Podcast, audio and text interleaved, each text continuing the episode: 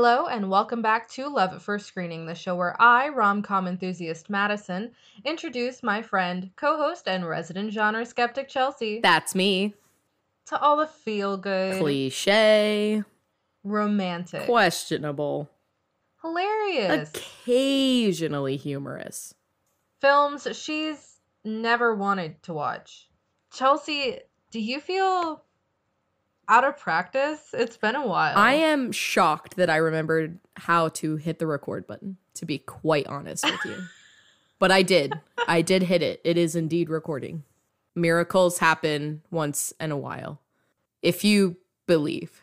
Sorry, I was at my best friend's bachelorette party this weekend, and the theme was Princess Diaries 2 Royal Engagement. Uh, we did watch both the first Princess Diaries and the second one, and obviously, miracles happen once, in, a while, when you you believe. Oh shit. I fucked that up. I said if you believe. It's when you believe. It's when you believe, Madison. Fuck. Confidence. Confidence. right. That's what that movie taught us. And that is why we are feminists. I It's think. true. I think that between yeah, between Julie Andrews and Anne Hathaway, we had no option. And that's a great thing. So well, now that gives me an idea of what to do for my friend's uh, bachelorette party coming up. We'll see. We're going to Savannah. I already know which of the bridal party is going to end up being the blackout drunks. Wait, you went you're going to Savannah? Yeah, well, not anytime soon. That's where I just was. I know, I know. Well, that's the new hot spot if you're in this area. Look, Savannah is an open container city. You can walk around with your alcohol. And I genuinely think that's a draw for bachelorettes. Although oddly enough, we didn't walk around with any alcohol. We had the intention to, but we we didn't.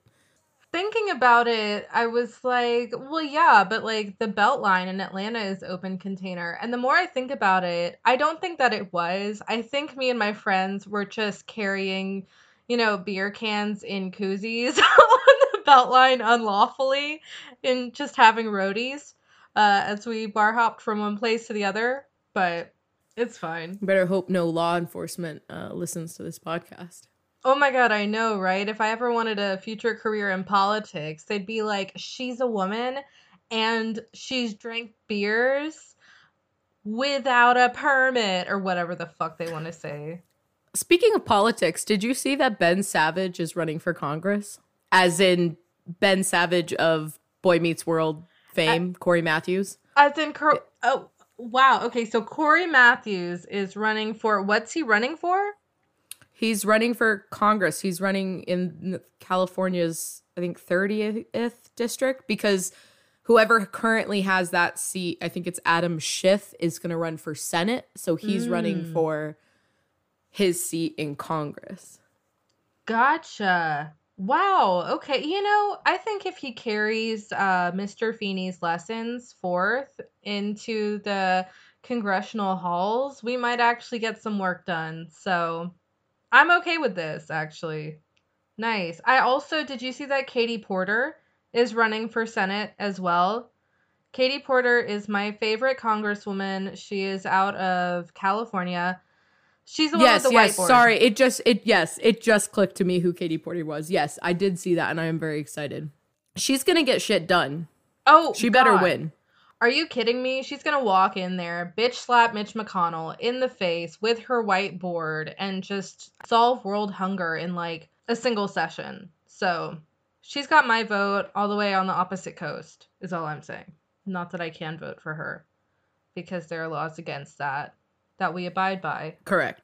Anyway, New season, and here we are talking about politics. I don't feel out of practice talking to you though, because I've still seen you in the interim. it's because as I stated in the retrospective, I just cannot shake you. Yeah, it's well, I did um I did go to your mom's house and commit a murder over the holidays. So let's just get that one sound clip. That'll describe everything. They'll be like, here's Chelsea, and then here's Madison, and she's a felon. Yep. to clarify, we played a, a murder mystery at a holiday party, and I ended up being the murderer. She got away with it too, because no one suspected her. Viola Davis taught me well, baby. A queen. A goddess in our midst. But you know, Chelsea, you know what I feel really should be legal and generally regulated for the safety of those involved in it? Sex work. Which mm. brings us to today's movie of The Wedding Date, which came out in 2005. It was directed by Claire Kilner. She's also known for directing episodes of The Middle. She's known for directing American Virgin. And most recently, she's directed three episodes of House of the Dragon, which everyone that I've talked to seems to like. I don't fuck with anything Game of Thrones related because it's a rabbit hole I just don't have time to fall down. But you know, she's still she's still going in hot. Good and, for her. Right? Good for her. And then it was written by Elizabeth Young and Dana Fox. Dana Fox wrote the screenplay, but the movie was actually based on a book by Elizabeth Young called Asking for Trouble. Had a similar plot line. And then getting into the movie itself, what it's about and who's in it. Anxious to go alone to her sister's wedding, where her most notorious ex is the best man, Kat Ellis, played by Debra Messing, hires a male escort she read about in the New York Times to pretend to be her wedding date for the cool price of $6,000. And for those who love inflation stats like Chelsea does, that's about $9,000 today. Kat flies woman guru Nick Mercer, played by Dermot Mulroney, to England with her to suffer through her critical and overbearing family shenanigans as best he can, and as best as both of them can. As the wedding weekend goes on, Kat realizes that she might actually be over her ex, Jeffrey, and getting under Nick helps speed things along. Nick starts to open up, admitting that this is his first wedding job he's accepted because the hope in Kat's voice made him reconsider his prior no weddings policy. After a drunken tryst in a boat following Amy's shot soaked hen do, Nick realizes he truly wants Kat then Jeffrey and Kat's bitch of a sister Amy, played by Amy Adams, admit a terrible truth to Kat. Jeremy broke things off with Kat after years of being together because he slept with Amy and realized he loved her instead. Once Kat finds out that Nick already knew that Amy and Jeffrey had a long term affair and didn't tell her, she breaks things off. However, Amy also has to tell her soon to be husband, Edward, everything and decides to do so on the day of their wedding. He chases Jeffrey off into the woods and manages to catch Nick before he heads to the airport. All the couples involved in this mess resolve their differences, caught up in the magic of weddings, I guess, and all live happily ever after. Except Jeffrey, who is still doing naked curl ups in front of his window like that is sexy rather than sexual assault. So that's the wedding date. And Chelsea, I think that there were elements of this that you likely really enjoyed, specifically one character in mind. I don't know if you could get behind the whole plot, especially the rushed resolution at the end, but I think you liked this movie in uh you could tolerate it if it was on in the room sort of way. Before I respond to your thesis, there. I have two questions for you. Okay.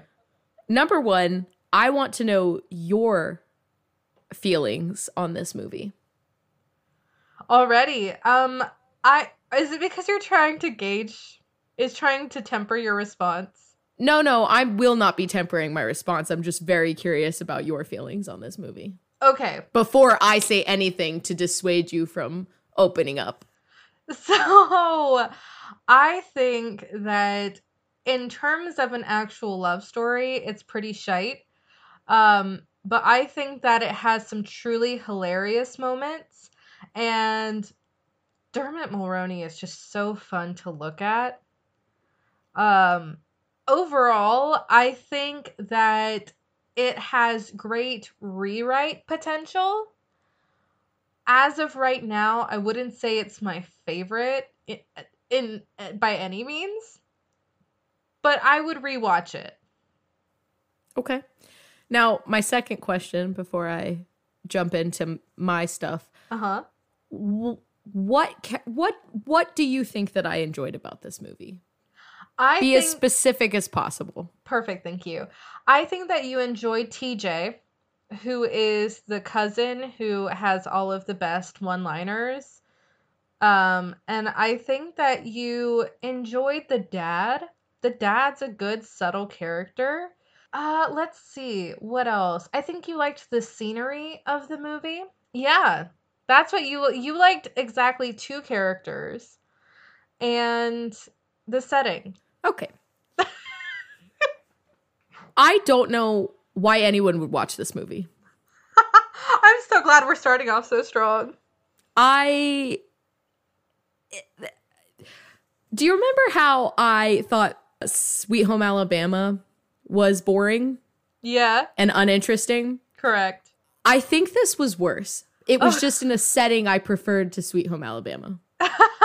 but Sweet Home Alabama, I would say that as much as I didn't like it, I think Reese Witherspoon was more entertaining than Debra Messing. Yeah. Mostly, I just felt really bad for Kat. Mm-hmm. I think that part of it is the reveal of Jeffrey having slept with her sister. Yeah. That is the reason that you don't know why they broke up. It's just sort of out of the blue. Well, I don't think Kat really could reason it either. Yeah. No, that's what I'm saying is I, I think because of that, like you just sort of know she was engaged. They broke it off. She has to go to her sister's wedding. Like that's the information that you have. I kept thinking I was missing something. I also think there seemed to be a lot of pressure from the family, like not the whole family, specifically the mom, Mm-hmm. who, oh my God, who is she? She's married to Sarah Paulson. Isn't that Sarah Paulson's wife? Yeah, Holland Taylor. Yes. Okay. So Holland Taylor's character seemed to be disappointed that her eldest daughter was not getting married before her younger daughter, which I suppose. Look, if I've learned anything recently, people have a lot of opinions about weddings. Mm-hmm. And even if you don't think you have opinions about weddings, you probably have opinions about weddings that you don't even know that you have. Oh, I have strong opinions about weddings. Oh, let me tell you from the very first shot of this movie, which is of the invitation for the wedding. And the first thing at the top is Mr. and Mrs. Victor Ellis. That pisses me off. The fact that a woman loses her entire personhood the minute she gets married to a man is abhorrent. I hate it. Women choosing to take their husband's last name, I think, you know, that there's a long-standing tradition and I think also having the same last name logistically, especially if you plan to have a family, it just makes more sense. But the fact that you're going to call me Mrs. my husband's first name, my husband's last name as if I don't exist, Mm-hmm. like is so it's terrible. I hate it. Yeah. I absolutely hate it. And I- I honestly don't I don't understand why a woman would want to be Mrs. husband's name. You really want your identity to be all encompassed by your husband's? Like that makes no sense to me. Well, that's your greatest achievement. I mean, women only deserve to be in the newspaper. What is it? Three reasons? A birth announcement, a marriage announcement, and a death announcement. Yep, something like that. Tragic. back to my point this i watched this whole movie and yet i barely remember what the hell happened Mm-hmm. because i don't think any of it was interesting i mostly just felt bad for kat because i felt there were some some not uh very gracious opinions of the fact that she has a broken engagement Mm-hmm. especially since it takes two to tango and the broken engagement is not necessarily I don't it doesn't speak to her and especially after as you find out later like clearly her fiance was a shitty person. And that's the Um, thing. It's weird because the mom does this weird 360 where she it's almost like she begins the movie holding Kat accountable for the ending of the engagement. But then about halfway through right before Amy's wedding, she kind of takes like a really heavy shit on Jeffrey, rightly so. But it's also it reads almost as though she never liked him and thought he was a piece of shit the whole time which then also again condemns Kat because she chose to be with him. I felt like the situation was almost coded as if they were a very well-to-do family and she let like the most eligible bachelor in polite society go or mm-hmm. or she lost the most eligible bachelor in polite society. Except that's not what happened. I, clearly they have money. I mean they live in a very nice townhouse in london. They have a boat it's not as if they're like they're not royalty and they're not like cotillion debutante ball people. Like I didn't get that impression. Yeah. So it but it felt as if they were coded that way. And so I had a hard time believing that from the get-go the mom is just so upset that she's not getting married to the point that she's then going to make a whole speech about it at her daughter who is getting married's it's like the kickoff to the wedding. It's like almost like a it was like a pre-rehearsal dinner party sort of or wedding vibe. shower or I I don't know what to call it, but it, but yeah, it was sort of like that. It's part of the wedding weekend and she makes this speech and as you as you said, the love story itself is garbage. Uh, I don't understand why these people were together. I think that nothing was done in the way of Kat. There's there's nothing empowering about this story for a woman that has had a failed relationship and like feels like the rug was ripped out from under her. I think Nick's character is honestly kind of condescending and I really don't understand I don't understand what either of them see in each other. It's just sort of like I think that rom-coms do this a lot where you're sort of it's sort of left up to like a it's just a feeling so like he has this feeling that she sounded very hopeful and so he takes this job and then but uh, I don't know. I don't know how you get from point A to B. This just this story makes no sense to me and honestly it's pretty forgettable. Like I'm having trouble remembering. You said the characters and I'm like, "Oh yeah, I did I guess kind of like the dad. Oh yeah, I did I guess kind of like the cousin." But I completely forgot they were there because they were not even memorable enough for me to, you know, without being prompted to to to know them. Yeah. So yeah, the, my feelings overall is that this is a very forgettable movie, and I don't think it's worth anyone's time. Even if you are a rom com fan, watch something else. In fact, I would recommend Sweet Home Alabama over this movie. Oh, damn. And I don't even want people to watch that movie. It's just that if those were the two options, you're in a cabin and snowed in and you can't leave to go well the blockbuster doesn't exist anymore but you can't and the internet's not working but you have the electricity still on and you have a dvd player and these are your only two options i would pick sweet home alabama. So i think what this movie misses is the development of Nick himself and how that interplays with Kat because I mean Nick is supposed to be essentially the female gaze, right? He is a man who deeply understands women's interests and motivations. He's supposed to be cuz a lot of times uh, sex workers, escorts honestly act as therapists for the people that they work with because these people tend to be seeking some kind of relationship or uh, intimacy that they can't find easily or naturally in their regular ongoing life or maybe they don't make time for it whatever it ends up being.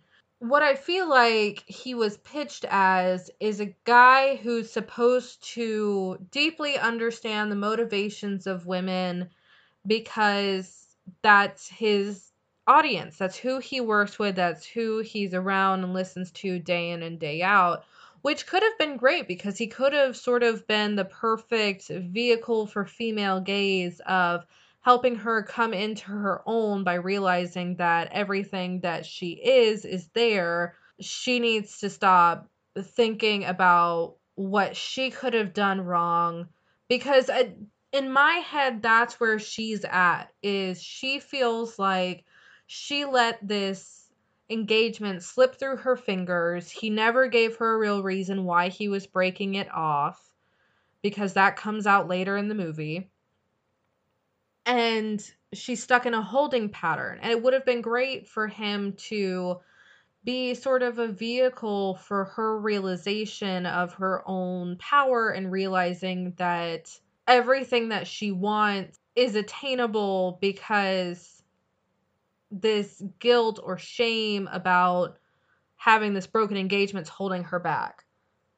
But it wasn't that. The scene against the car, one, it looked so awkward. It was supposed to be hot, it was awkward.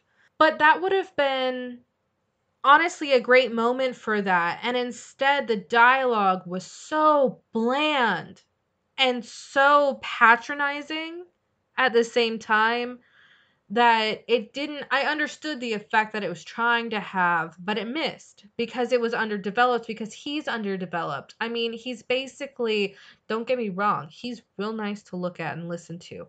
But he's essentially just like a the person equivalent of a pancake. Everybody likes pancakes, but you like pancakes because you get to douse them in syrup or fruit and whipped cream and shit, you know? A pancake is not something that you necessarily just want to chew on by itself. He's supposed to help her figure out that she's has everything all along. She's not lacking Mhm. as a person, but I feel like he comes off really condescending and I don't love the idea of this guy that we don't know much about being like I know everything about women. I I feel like it comes across and okay, the thing I had the biggest problem with and they say it at least two different points in the movie is the thing about every woman has the exact relationship she wants. And then he turns to say to her basic like basically the whole thing is like you are miserable because you want to be Mhm. like if you actually wanted and i feel like a that doesn't allow room for hurt feelings like Yeah. i'm sorry but a broken engagement especially when she doesn't understand why it ended i don't think that you just get over that and move on No. and if she had been in a position where she saw the right, I like I feel like he very condescendingly is like relationships don't end out of the blue. Like there is no out of the blue. He says that at one point that there is no out of the blue. And that's true.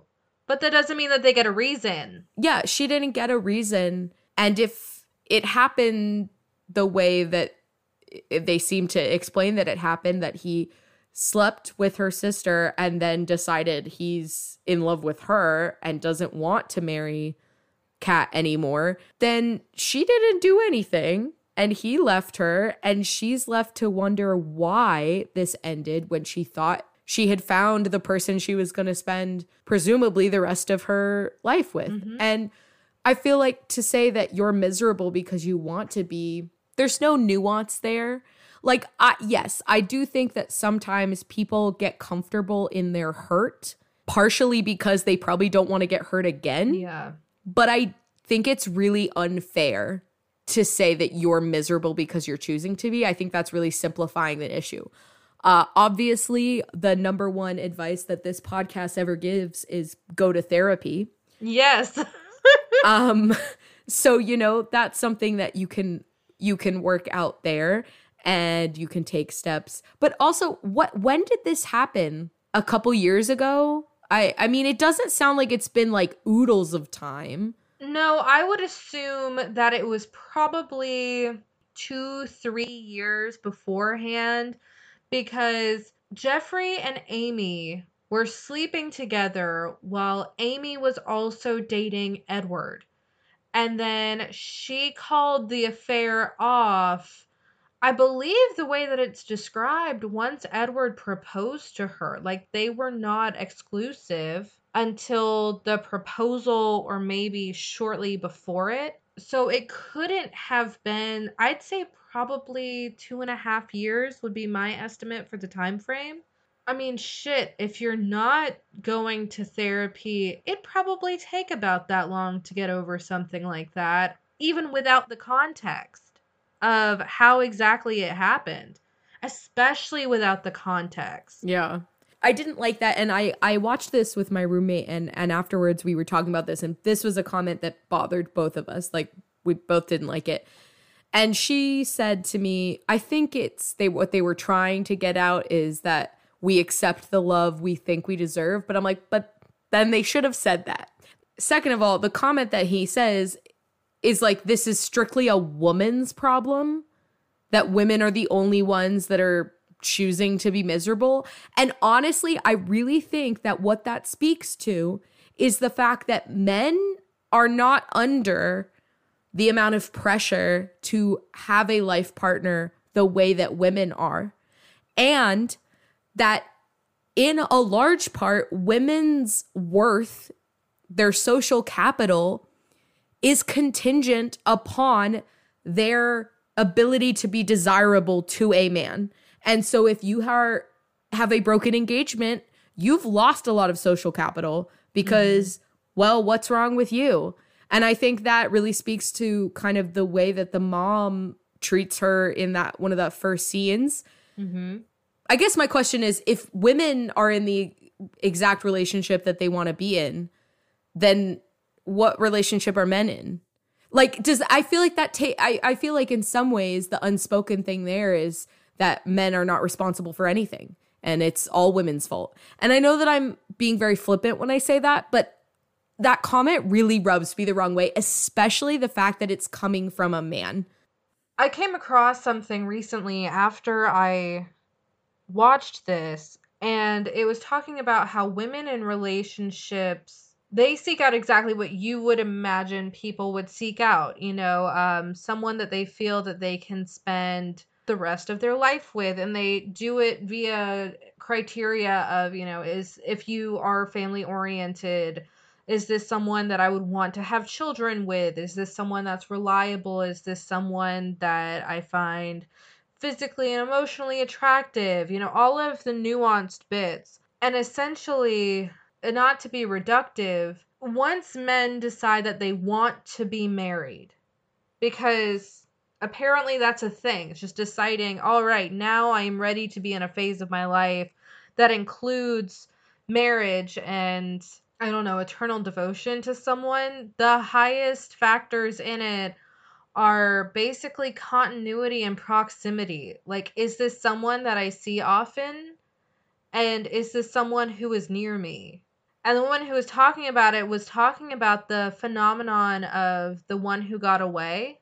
And despite it being a Katy Perry song, um, it's actually more so seen as a phenomenon amongst men rather than women and it's the situation of and of course there's there's differences of you know life circumstances where you might really love one another and not really want it to end but you know they have to for financial reasons they have to go work over here and you're whatever whatever it may be of course there's situations like that but really the contributing factors are just the decision that they want to be in that phase of life, who's closest that they feel like they could do this with. And that's when you see the idea of the one that got away, of maybe they were dating someone prior to the point where they felt like marriage was a phase that they could enter into in that period of their life. And then once they reached that point, they weren't there. And so whoever was the closest thing to that that's what that's who they get married to and so i think when he says it's a uniquely um you know woman based problem is it just because at the end of the day men are less critical of the concept of who would be the best person to enter into a marriage with i don't know but i think in that sense i think being critical is a positive trait yes yes if the whole point first of all I want to acknowledge that not everybody is monogamous. Number no, one. It's true. In the cases of folks that are monogamous and want to be with one romantic and sexual partner, which for this case, when we're talking about marriage, especially within the context of this movie, would be being critical and knowing what you want is a good thing. Yeah. Because I think the idea is that you don't want to get married and in five years, 10 years, 15 years, realize that you chose the wrong person Mm-hmm. Or really, what you don't want to do is be like, I ignored this red flag. And I don't mean red flag as in like this person's problematic. In this sense, I mean you have irreconcilable incompatibilities. Mm-hmm. I remember when I was really, you know, young, you know, my dad always used to be like, you don't want to go into a relationship thinking you're going to change someone Yeah. you know, I kind of was just like, yeah, yeah. I feel like women have a bad rep for like being like, I can fix him. Mm-hmm. I wonder if that mentality comes from the intense pressure to find a person that you are compatible with and that you want to build a life with when you're a baby. I mean, think about it. People people get married in their mid 20s. I don't know what the average is anymore. I do know that it, it has gone up. In the last Yeah. like 20 to 30 years, the the average marriage age has like for first time mar- I'm not talking about second marriages or third marriages, but like your first marriage has gone up. And consequently, divorce rates have gone down. Exactly. Because you know what you want, you know who you are. I mean, I, I genuinely, I mean, think about it. The there are people that meet, you know, in high school and get married and it is the right decision and they it does work out. But I think that you are you don't know who you are when you're 18. Mm-hmm. So do you really think you know what you want for your life? Like I think that's going to change. I, I'm not reading this this study or whatever that you're you're quoting about men deciding, "Ah, it's time for me to get married." Who is the closest woman that I find um pleasant or whatever it is. Yeah, tolerable. um but that just seems asinine to me. Mm-hmm. I think obviously people have very strong opinions around marriage. And I think when you add in cultural and religious, spiritual uh, expectations on, on top of those opinions, or if that is what is informing those uh, opinions, you know, I don't think anyone, whether or not you believe in divorce, I don't think anyone gets married with the intention of getting divorced or the idea that, like, oh, well, if it doesn't work out, I'll get divorced. But, like, first of all, yes, you can get divorced. And I, I think that that's wonderful because, Yeah. you know, sometimes things don't work out. And it's nice to know that you're not stuck. Yeah, it keeps domestic violence rates down. Yeah, exactly. That's why the divorce rate spiked in like the 70s, 80s, into the 90s, and then started its decline was because everyone was like, oh, yay, now women can have credit cards and be financially independent. And also, I don't have to put up with my husband beating me and then having to go to the makeup counter to buy the thickest foundation I can get so no one at the grocery store knows. Yeah. I can only speak for me. But if I ever got married, it's because I want to get married, not because I feel like I have to. I feel like, okay, this movie came out in what, 2005? Yeah. This is, this movie is before I feel like we really, uh, I still think there is pressure to find your person and to commit in some way. But I do think that there is less of that than there was 10 years ago.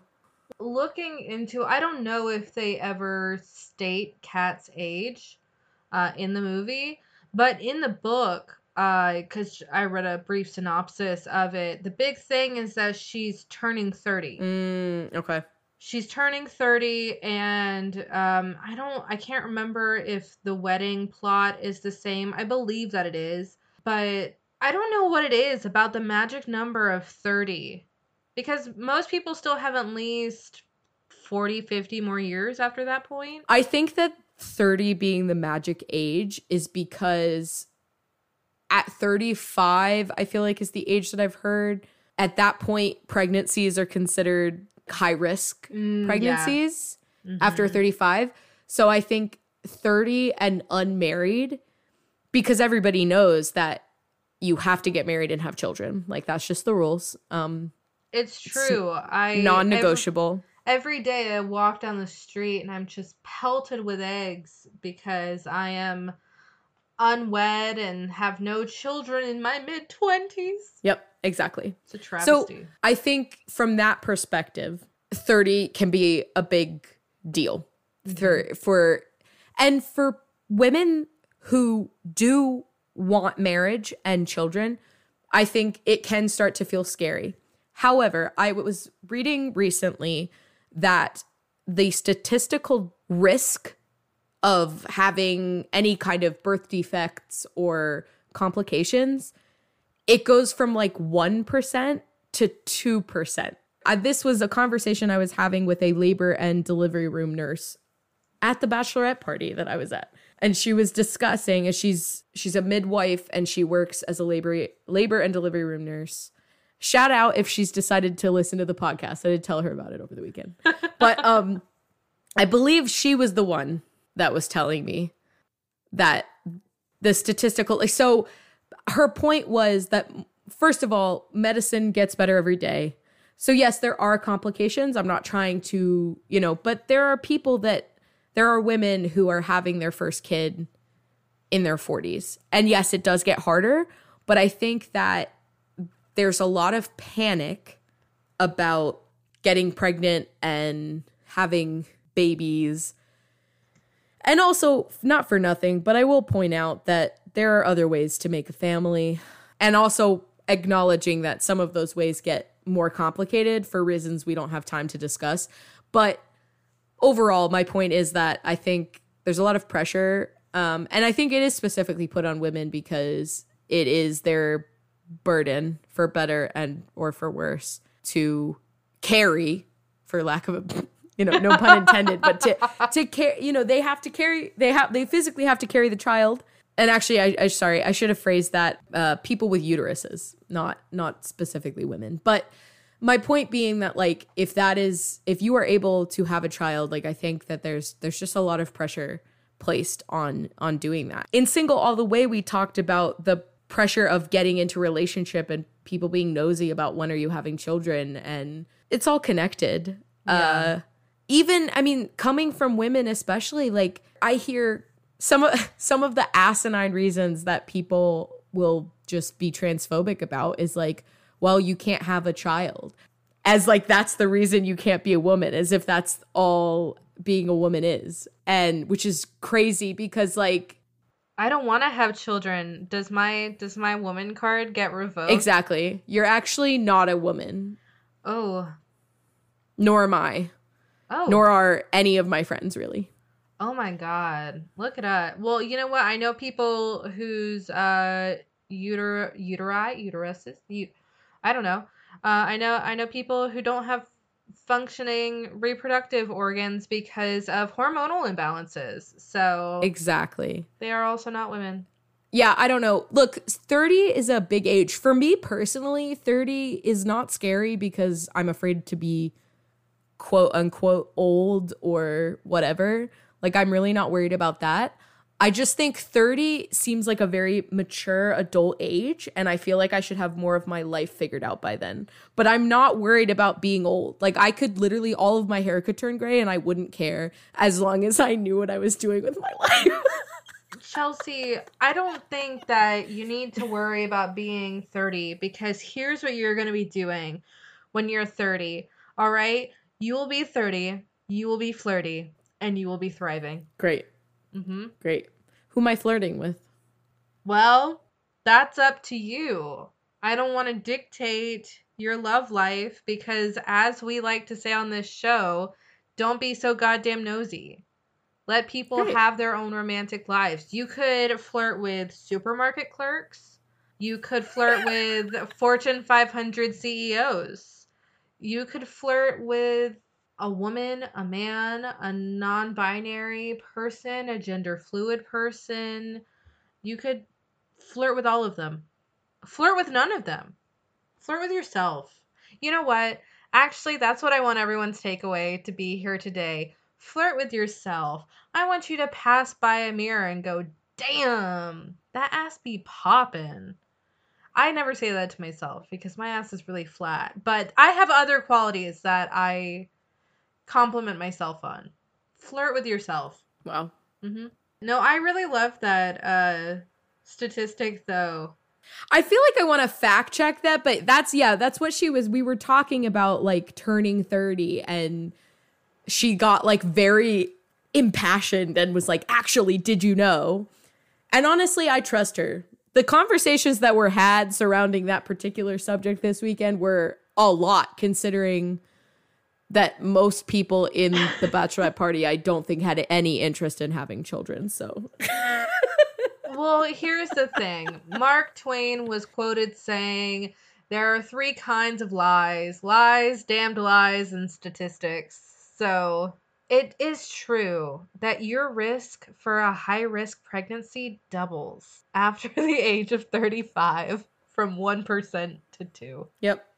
This is all to say that I think that that is a huge issue with the movie of the idea of someone having the relationship that they want because I mean that also assumes that everything in the relationship is within their control. As somebody who went through it was not as serious as an engagement and it was not my sister, just my best friend at the time of a couple years there.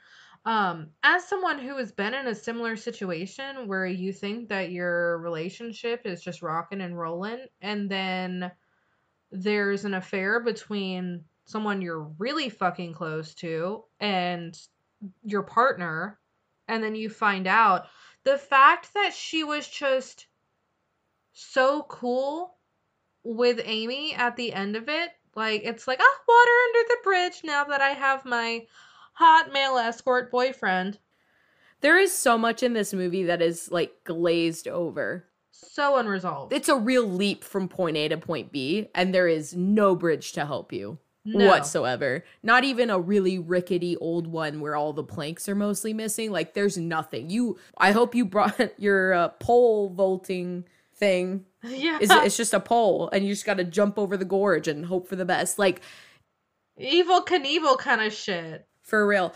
I also feel like it puts a lot of onus on and I, look this whole this whole movie and honestly a lot of the movies we watch are really heteronormative so i i and i i feel like our audience knows that i feel like we try to acknowledge uh, other types but in this particular sense all i'm saying is i think there's a lot of onus put on women to make men happy and yet there's very rarely I, I think more and more you're seeing it but in these contexts it doesn't see there doesn't seem to be any question about whether or not the man in the relationship is making his partner happy.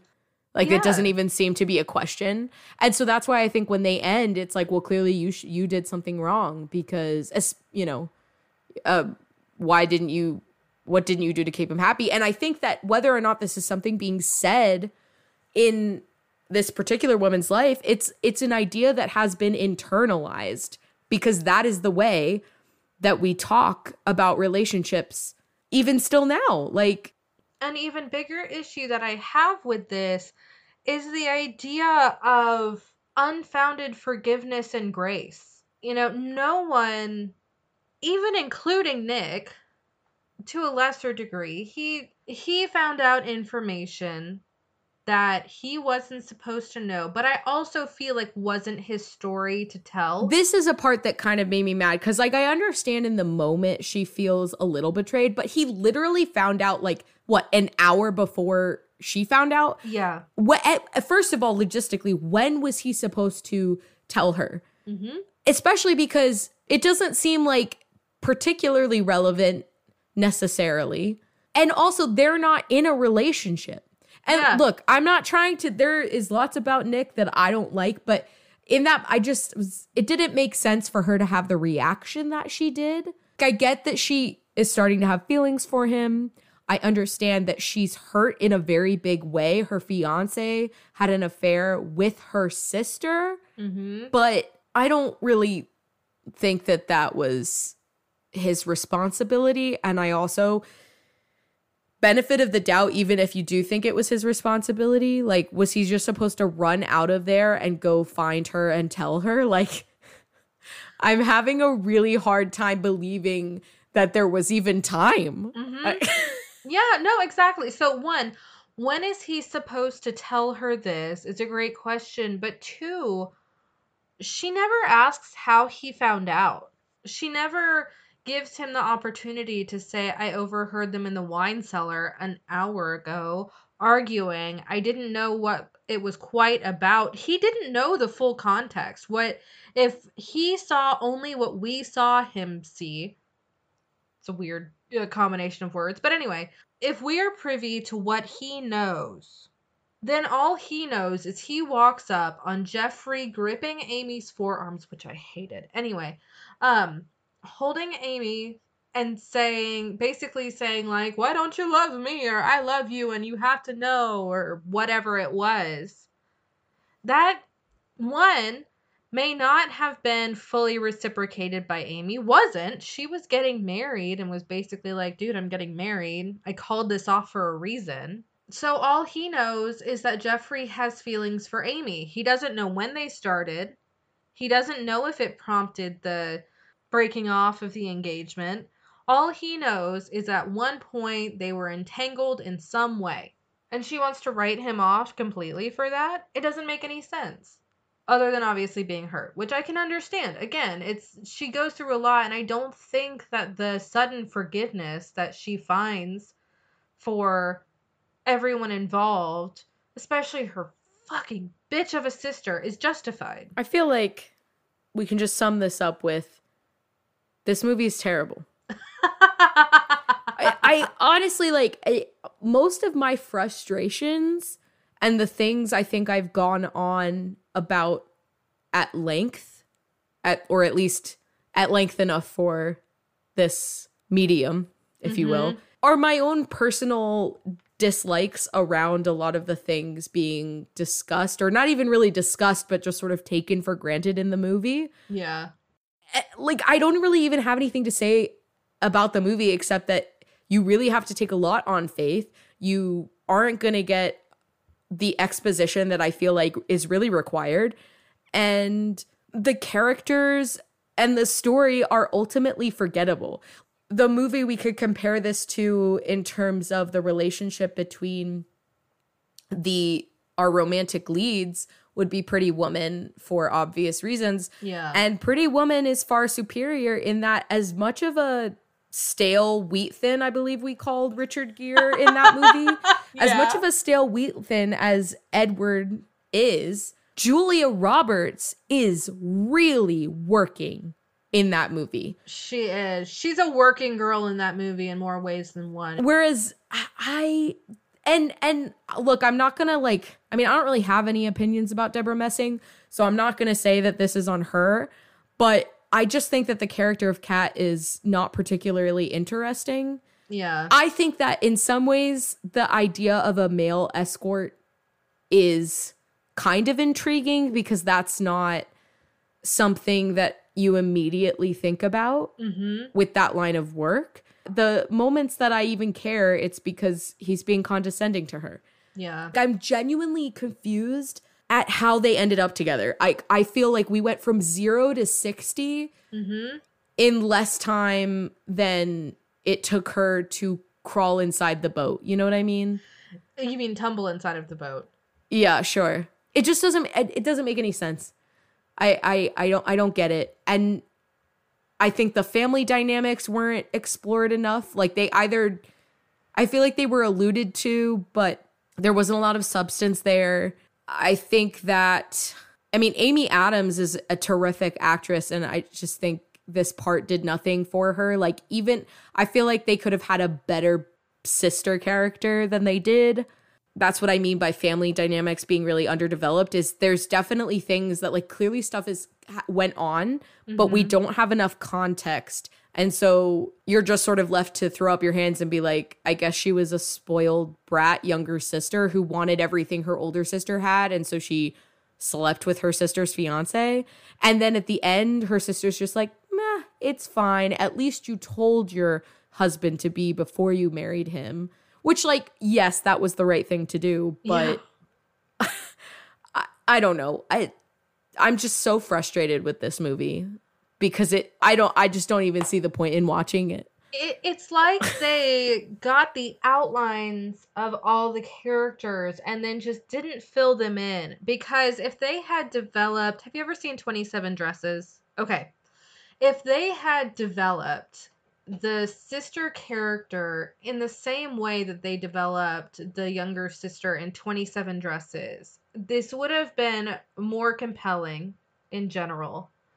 Um, in the same way that they they needed to they just needed to develop all of these characters. Usually you can point to a character and say this character was the most developed you don't have any of those here. I mean, to compare this to 27 Dresses, because I almost made that comparison earlier, I feel like the reason that that works is because in that plot, the whole thing is she's always, always, always a bridesmaid. Mm-hmm. And here her younger sister is getting married to the man that she has always wanted to get, like, like or that she has been in love with from afar, mm-hmm. but never actually pursued. Right. Whereas in this movie, the point is not that she's not getting married and she's been in all these weddings, but rather she isn't getting married. She has a broken engagement, and you don't know. Like the whole twist is that her sister slept with her fiance, and that's why the engagement ended. Mm-hmm. But you don't have that context until later. You have more context for her for the younger sister being bratty and spoiled and getting what she wants and the relationship between the two of them. The dramatic reveals, which aren't even that dramatic because it's obviously a rom com and it's like very light and fluffy, but like it's like she has lied to this guy, is the thing in 27 Dresses, is she's lied mm-hmm. to him about a bunch of things. They also got re- together really quickly. Yeah. But in this movie, the ooh, gotcha moment is that the sister slept with the fiance and that's what broke up the engagement. And i i don't know. I i still don't think I t- articulated that thought very well but my point is you're right that it's better it's better developed. Here i don't i i just don't know anything about these people. You get breadcrumbs of kat and amy's relationship when amy takes the drink from kat in the beginning party scene and she's like, "Can I have that?" And then she just takes it and then she demands like the straw be angled towards her so she can sip out of the straw, which was such a cringe-worthy scene. And you see the repeated sort of notion throughout that everything going on should be centered around Amy because it's her wedding that's going on. So you get the self-focused elements that would fuel into the idea. And then you also get her having moments like when she's super drunk about talking about how in high school kat won you know best eyes and brightest smile or whatever and how all the boys absolutely loved her. And so you can see inklings of resentment combined with a weird sense of entitlement from Amy, but not to the point where you think it would bubble over to her having an affair with her sister's fiance. It doesn't seem to build up and go anywhere. Can we can we jump into fixes cuz I I have some okay. I think that this movie would be better from the get-go if we know why it broke off and instead of the problem being she doesn't know why her relationship ended. She knows exactly why her relationship ended, and yet she, f- it's almost as if she's received a gag order from her family for some reason or another. Um, so maybe this happened, it was kind of messy, but maybe Edward, uh, the that's his name, right? The Captain Norrington, the guy from yes. Pirates of the Caribbean. Maybe he is from a very well-to-do family and they want their daughter to get married to him. And so maybe Kat feels this pressure that she's not allowed to discuss it. But she also has to go and deal with a whole weekend where not only is her sister the person that ruin it is partially responsible for ruining her relationship um get married, but also her ex-fiance is going to be at the wedding. Mm-hmm. Like I feel like that would be far more interesting because at the whole time you know exactly what's going to happen and it's just waiting for her to like snap and be like I can't do this. Like why are we acting like why are we pretending like nothing's wrong? It's not fair to Edward. It's not fair to me. It's we're lying to everyone. I feel like that would be better or if she doesn't know from the get-go, having her know earlier Mm-hmm. in the weekend. I would even be okay with the idea of she knew that her engagement broke off because he cheated, and maybe she doesn't know who with, and that can still be a twist that she knows that it's Amy. Okay, yeah. I think the idea of a gag order is just perfect. And again that would help with some of the things that i think were sort of alluded to but weren't really fleshed out and then you have the problem of holland taylor's character doing a 180 on her opinion of jeffrey and kat's relationship ending Mm-hmm. and i feel like they already positioned the the dad as being a lot warmer Mm-hmm. they have a better relationship. So to have the mom, for whatever reason, be wanting for her daughter to get married, and it's like we're we're not gonna discuss this horrible nastiness sort of a, a of a deal. Yeah. I think that would help flesh out some of the fa- family dynamics. I think it's easier to understand why people are acting the way they're acting. Also, I personally think that Amy should be I think she should just be taking things. Like I don't think it should be a can I please have your drink? It should be like, "Oh, thanks for getting me the drink," even though the drink was very clearly not for her and just grabbing it out of her hands. Mostly because I hated that like, "Oh, please push." Like she's acting like her nails are wet or something, but she's at Yeah. a party, so clearly that's not the case. It was just really weird and I I think that I don't know. I think they were trying too hard. I think there were much faster ways to communicate that relationship, and the one they went with was too long, even though it's not that long, and not as effective. It was just weird. I think that they could really kind of underscore an entitlement with Amy. They could keep a lot of the hen do. And maybe at that point is when she figures out that Amy was the one that Jeffrey cheated on Kat with, um, that caused their broken engagement. You could use that because they started to. Um, she's like, I shouldn't even be allowed to get married, and then she just went back into party party girl mode. But I think that they could underscore that entitlement by going bar to bar and just every almost every time Kat grabs a shot, Amy just takes out of her hand and takes it. Yeah. Also, this is a weird, maybe nitpicky thing, but why isn't Amy British? Like, why doesn't she have an accent? I'm very confused as to why.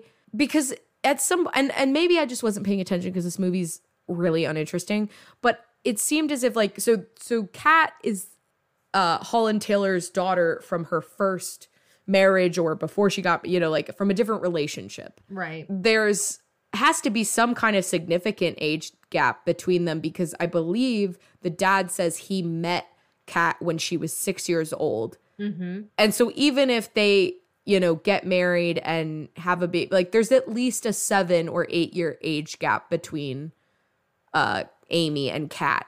Yeah. And so I I feel like I'm it seems like they live in England.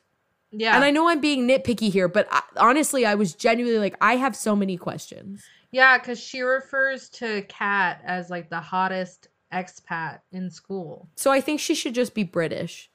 Mm-hmm. Like, I think she should have an, like, and it should be like they moved to England. And then it should be like, oh, just she doesn't live there anymore because maybe she doesn't want to be near her family. mm-hmm. Instead, I just have more questions about these. Fam- I feel like there are so many small ways to communicate these things, and I feel like they got very muddled. It's like they didn't think through some of these, and I don't know whether it's because I mean I feel like it was an intent. It was intentional to have the wedding in England, Yeah. and yet I feel like so they would have known that going into casting, and you know. Amy Adams is a great actor, but I don't know. Can she do a British accent? I have no idea.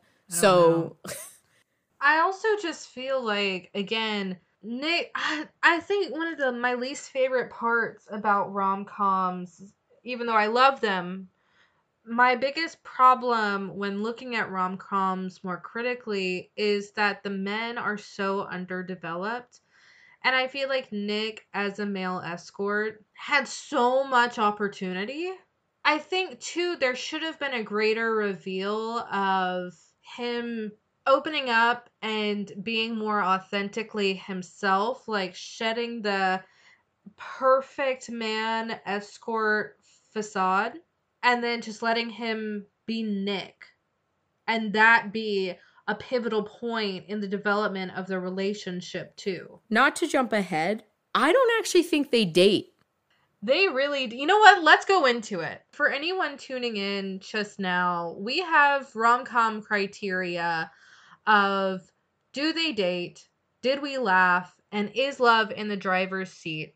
No, they don't really date. They shag in a boat. We do not see these characters grow closer. The only moment that I can think of is when they are lying on the bed and he says that he's studying to get a degree and opens up about uh, just little things like cursory stuff that you would talk about in the very, very, very beginning of a talking phase which ends in him saying, "I think I'd miss you even if we'd never met." I don't know. I I I feel pretty strongly that they don't date. I I'm I don't even feel like that counts. Yeah. I would agree. There this this entire movie is about Kat's relationship to her family, except that that's not well developed. Mm-mm. And then they add a male escort to make you think it's a rom-com, but I don't I don't actually think that they date. So they don't date, but I will say that I laughed, and I would like to read just a few bits about what I laughed at because they were almost exclusively the cousin TJ. At one point, TJ gestures to Nick and goes, Can you believe that Kat gets to shag this guy? No, really. You should send God a bottle of wine or a quiche or something. And then after Nick winks at her, uh, when he's leaving the hen do, she goes, "Oh God, I think I've just come." so those are my two moments of wow, I love that. Um, so those are the moments that I laughed. Chelsea, did you laugh at all? I did laugh. Uh, it was uh, very early on in this film, and it was when Kat is at the airport with all of her luggage, and and it's on one of those carts and she's weaving around a very empty line of ropes. Yeah. And clearly struggling while her coworker cuz apparently she works for the airline in the customer service part is trying to get her help even though she's on vacation and literally has her hand full with all of this luggage. Yeah. And my one thought was this is hilarious because if she works for this airline, surely she would have just felt comfortable enough to like take the ropes off the stanchions. Uh-huh. But instead, she's weaving and clearly struggling. and not only is this guy not helping her, but he's asking her for help. Yes. And I thought that was really a really great moment of physical comedy. So I will hand this movie that. But and I did enjoy TJ, the things that you've just stated, I did find amusing. I don't know that I actually laughed aloud because at that point I was still frustrated with this movie. Um, I could have used more of TJ. I definitely think she improves uh, the film, but yeah. Uh, so fine. This gets a point for did we laugh? Yes. Yeah. Also, um, TJ's heartfelt greeting to Jeffrey of "Hello, asshole." That was my terrible accent. I hope everyone enjoyed it. And then, so Chelsea, would you argue that love is not in the driver's seat for this one? Not much is in the driver's seat. I yeah, I I I th- feel like this is um have you ever played Breath of the Wild, the Zelda game? I'm going to level with you. I I didn't really do video games growing up. I think my mom was convinced that they would melt our brains. I did Rock Band. We did Mario Kart. Uh, Wii Fit because yeah, and um, now, as an adult, I bought myself a Nintendo Switch uh, specifically to play the game Stardew Valley. So I have not played Call of the Wild, but I've seen others play it. Well, you should definitely play Breath of the Wild. I don't know what Call of the Wild oh, is, but shit. Should... see, I don't even know what it's called. Fuck. Okay, but the reason I bring that up is because there you have various powers that you can use for no for anyone that's not played the game you try to understand what i'm saying uh you have a magnetic power so you can move metal things. You also have a power to like freeze time. Oh. Uh, and there are these metal carts that are sort of like you, you know, have you ever seen one of those really old cartoons where they're like the guys are like pumping on a railroad to like get this tiny little trolley to move? uh-huh. It's sort of like that, like that. It's like just a single car on a track. And if you freeze it, you can whack it with your stick to like basically build up momentum. And then you jump in before it unfreezes after a certain amount of time. And then it just propels you forward. mm-hmm. And that is the sort of vehicle situation I feel like we're working with in this movie. There is no automatic power going on here. Like you really have to work to try and figure out what is dri- like propelling this forward Yeah. because I don't think it's love. no. I I I, I honestly don't even like the more I think about this movie, the more confused I am because I just think that barely any effort was put into the plot. I think there's really no effort put into there's definitely no effort put into the relationships between any of the characters. So I I no, I don't because the the, the point of the movie is I think maybe in a different script the like the driving force could be her accept you know moving on from this bad relationship but instead she spends most of the film rightfully upset that her engagement was broken and then suddenly she sleeps with her hired date and then is like into him which i mean okay i can sort of understand but it's definitely not love I, I I just I just genuinely feel confused with this movie. I I I could maybe maybe give it a date, but I really don't think we can give it a love in the driver's seat point. I, I I honestly don't even really feel like we can give it a date point. I I genuinely think that the only thing that this sort of hits is the comedy for the very few sparse uh offerings it has. Do you think that maybe they couldn't afford a plot because they spent all the money getting the rights to like every Michael Bublé and every Maroon 5 song? Because that was like- Between that and getting a mostly American cast to the UK to film. It's true. this is not a rom com then, because there's I don't think this is a rom com. I don't think this counts as a rom com. nice. Barely anything romantic about this movie, and just ever so slightly something comedic about it. Are you ready to go into the watchability score? Sure. Okay. For anyone just now tuning in, our watchability score is based off of loosely off of Zillow's walkability score. Ours goes from one through five, and a walkability score on Zillow is essentially how close the property that you're looking at is near grocery stores, shops, restaurants, that sort of thing. And so, starting at number one on our scale, you are stranded in the desert, and then you're at a backroads barbecue that you just kind of stumble upon way out, maybe in the mountains.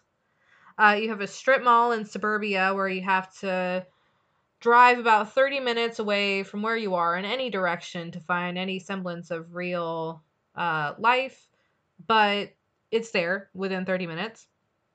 Four, you are four blocks from a transit stop. And then five, the best coffee in the city is downstairs. Chelsea, I feel like I can guess yours. I think this gets Great. a one. This absolutely gets a one. It maybe gets a 1.3, meaning that you are stranded in the desert, but you found the ship of Kissing Kate Barlow in holes that has the peaches in it that you can still eat. Uh, so you have a better chance of, you know, gaining nourishment and getting out of the desert at some point, but it's going to be a long, hard journey for you. I'm going to give this one a two just because if you're looking for something to turn on that has Dermot Mulroney in it, that your eyes can kind of glaze over and you can play Stardew Valley while watching it, which I did not actually. I'm very dedicated to, to the um, professional vibe of this podcast, and I make sure that I am completely uninterrupted during my viewing sessions. But I would give this a two for that. I could have this on in the background, and it'd be perfectly fine. I could occasionally look up and see that beautiful, beautiful man. Yeah, it's a two. I'm so glad we started off this season so strong. I feel like I have a really good knack for beginning seasons now with movies that you simply do not enjoy. Yeah, I um this was not it. This was not it. And genuinely, if you like rom-coms, I don't think you would like this movie. There's just nothing there. Yeah. There's just nothing there. It's a bad movie. And I'm saying that I'm saying that not just in I don't like rom-coms and this is not my genre and so therefore I don't like it. I genuinely think even for the genre, even for people who don't mind the derivative plots that I find annoying, like I just genuinely think even if you enjoy all of that and we have very different tastes in movies, I don't think this is the movie for you. I I do not think it's not memorable. It's not written well. It's it's there's nothing there. Just watch something else just listen to a playlist that's exclusively Michael Bublé and Maroon 5 and you'll basically just watch the movie. Early Maroon 5 though, not like moves like Jagger Maroon 5, but you know what I mean. Anyway, uh well Chelsea, I think that you'll enjoy next week's a little bit more. Uh next week is actually a request we did not have this in the season lineup originally and decided that it needed to make an appearance. So next time we will be watching the 1995 classic with Miss Alicia Silverstone and Paul Rudd. We are watching Clueless. I, am excited. Uh, I don't know why I have not watched Clueless yet. I know that was the most shocking part of all of this is that this listener wrote in and was like, "Oh my god, Chelsea hasn't seen Clueless," and I'm like, "What the fuck? How has Chelsea survived and not seen Clueless?" So I feel like I'm really excited to have this first time with you. I have a good feeling that I I won't hate this one. I think we'll just mostly marvel at the fact that Paul Rudd has not aged. Mm. Mm. Yeah. It's definitely something to look forward to. Yeah. Well, Madison, this has been a heated first episode back from our hiatus. I I hope that honestly, I had never even heard of this movie, so I highly doubt it's on anyone's list of most beloved films. And if it is, have you ever seen a different movie? Like, was this your Wilson? Were you stranded on an island with just this movie? And you have some weird trauma response to it? Like, mm, true. I I I I have a genuinely difficult time understanding why anyone would like this movie. Unless you love to hate it, and then maybe I would get it. I don't know. Maybe they just have Dermot Mulroney uh, rose-colored glasses on. He is he is not the the the lead man that's gonna make me watch a movie that's bad. Uh, I I'm sorry to say. Who is? Mm, that's a great question. I'm gonna have to give that one a think. I don't know. Mm, well, you know what? I'm gonna write this down. We're gonna circle back next time, and we will have our leads that can be in terrible movies that we love dearly. I, w- I will tell you that Allison Janney can be in anything, and she could be in it for 30 seconds, and I would watch the movie. Mm-hmm. I think she's brilliant. That's fair. I also just fucking love Cate Blanchett. Cate mm. Blanchett could just like walk in a scene flip the camera off and I'd be like innovative, subversive, incredible. All I ever want to see is Cate Blanchett in a suit, a tux. Short. That's all I ever want to see. Henry Cavill too. Henry Cavill can be in some absolute bust. Ben Barnes, I don't know why he scratches an itch, but he does. We all know my love of Florence Pugh, so I don't need to bring that up again. Well, Chelsea, um, I know that I'm I'm certainly excited to see what poll is going to come up because to circle back around to politics, right at the end here, um, we have some really heated debates, heated votes every week following the release of an episode a day or two afterward. uh, where Chelsea puts together an amazing poll. To really capture uh, what is most important in an episode, you know? Mm-hmm. Mm-hmm. Such as which is the correct way and the criminal way to cut a sandwich. And are you a good person or a criminal? Madison's a criminal. look, look, I understand that our justice system is not meant for rehabilitation, but I don't think that criminals are necessarily bad. It's the whole thing, like in Wreck It Ralph, where he's like, just because you're a bad guy does not mean you're a bad guy. That's how I feel. That's the second accent. we're we're never gonna not be talking about the sandwich debate, but over the break, Madison sent me a photo of her sandwich in which she did cut the bread she claims cannot be cut on a diagonal in a diagonal. And then she's like, Are you telling me this is correct? And I'm like, No, it's not correct because you didn't angle the knife steeply enough.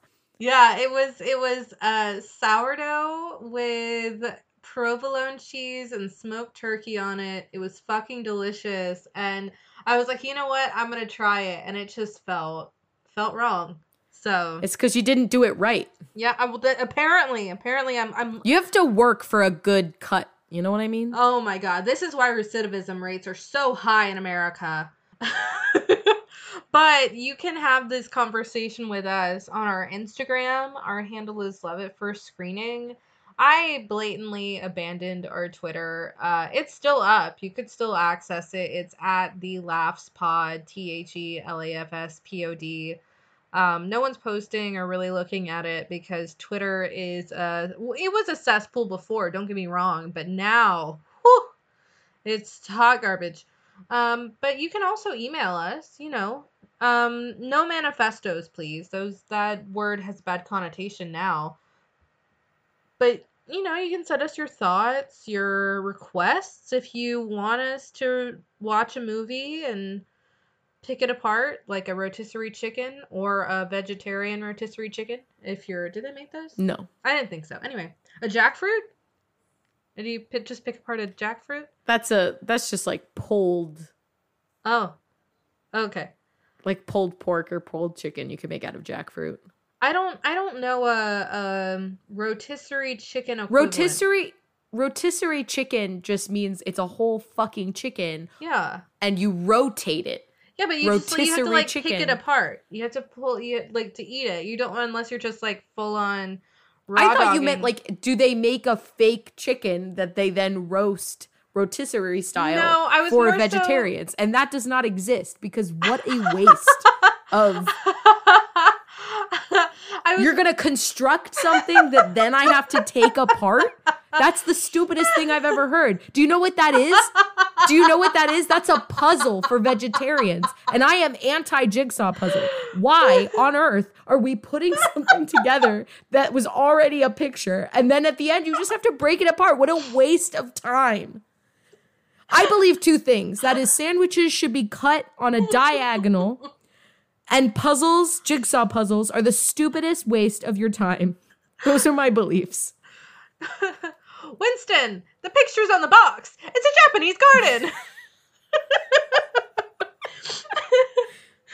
you can email us your thoughts on, on jigsaw puzzles uh, at uh, love at first screening at gmail.com. I've missed this.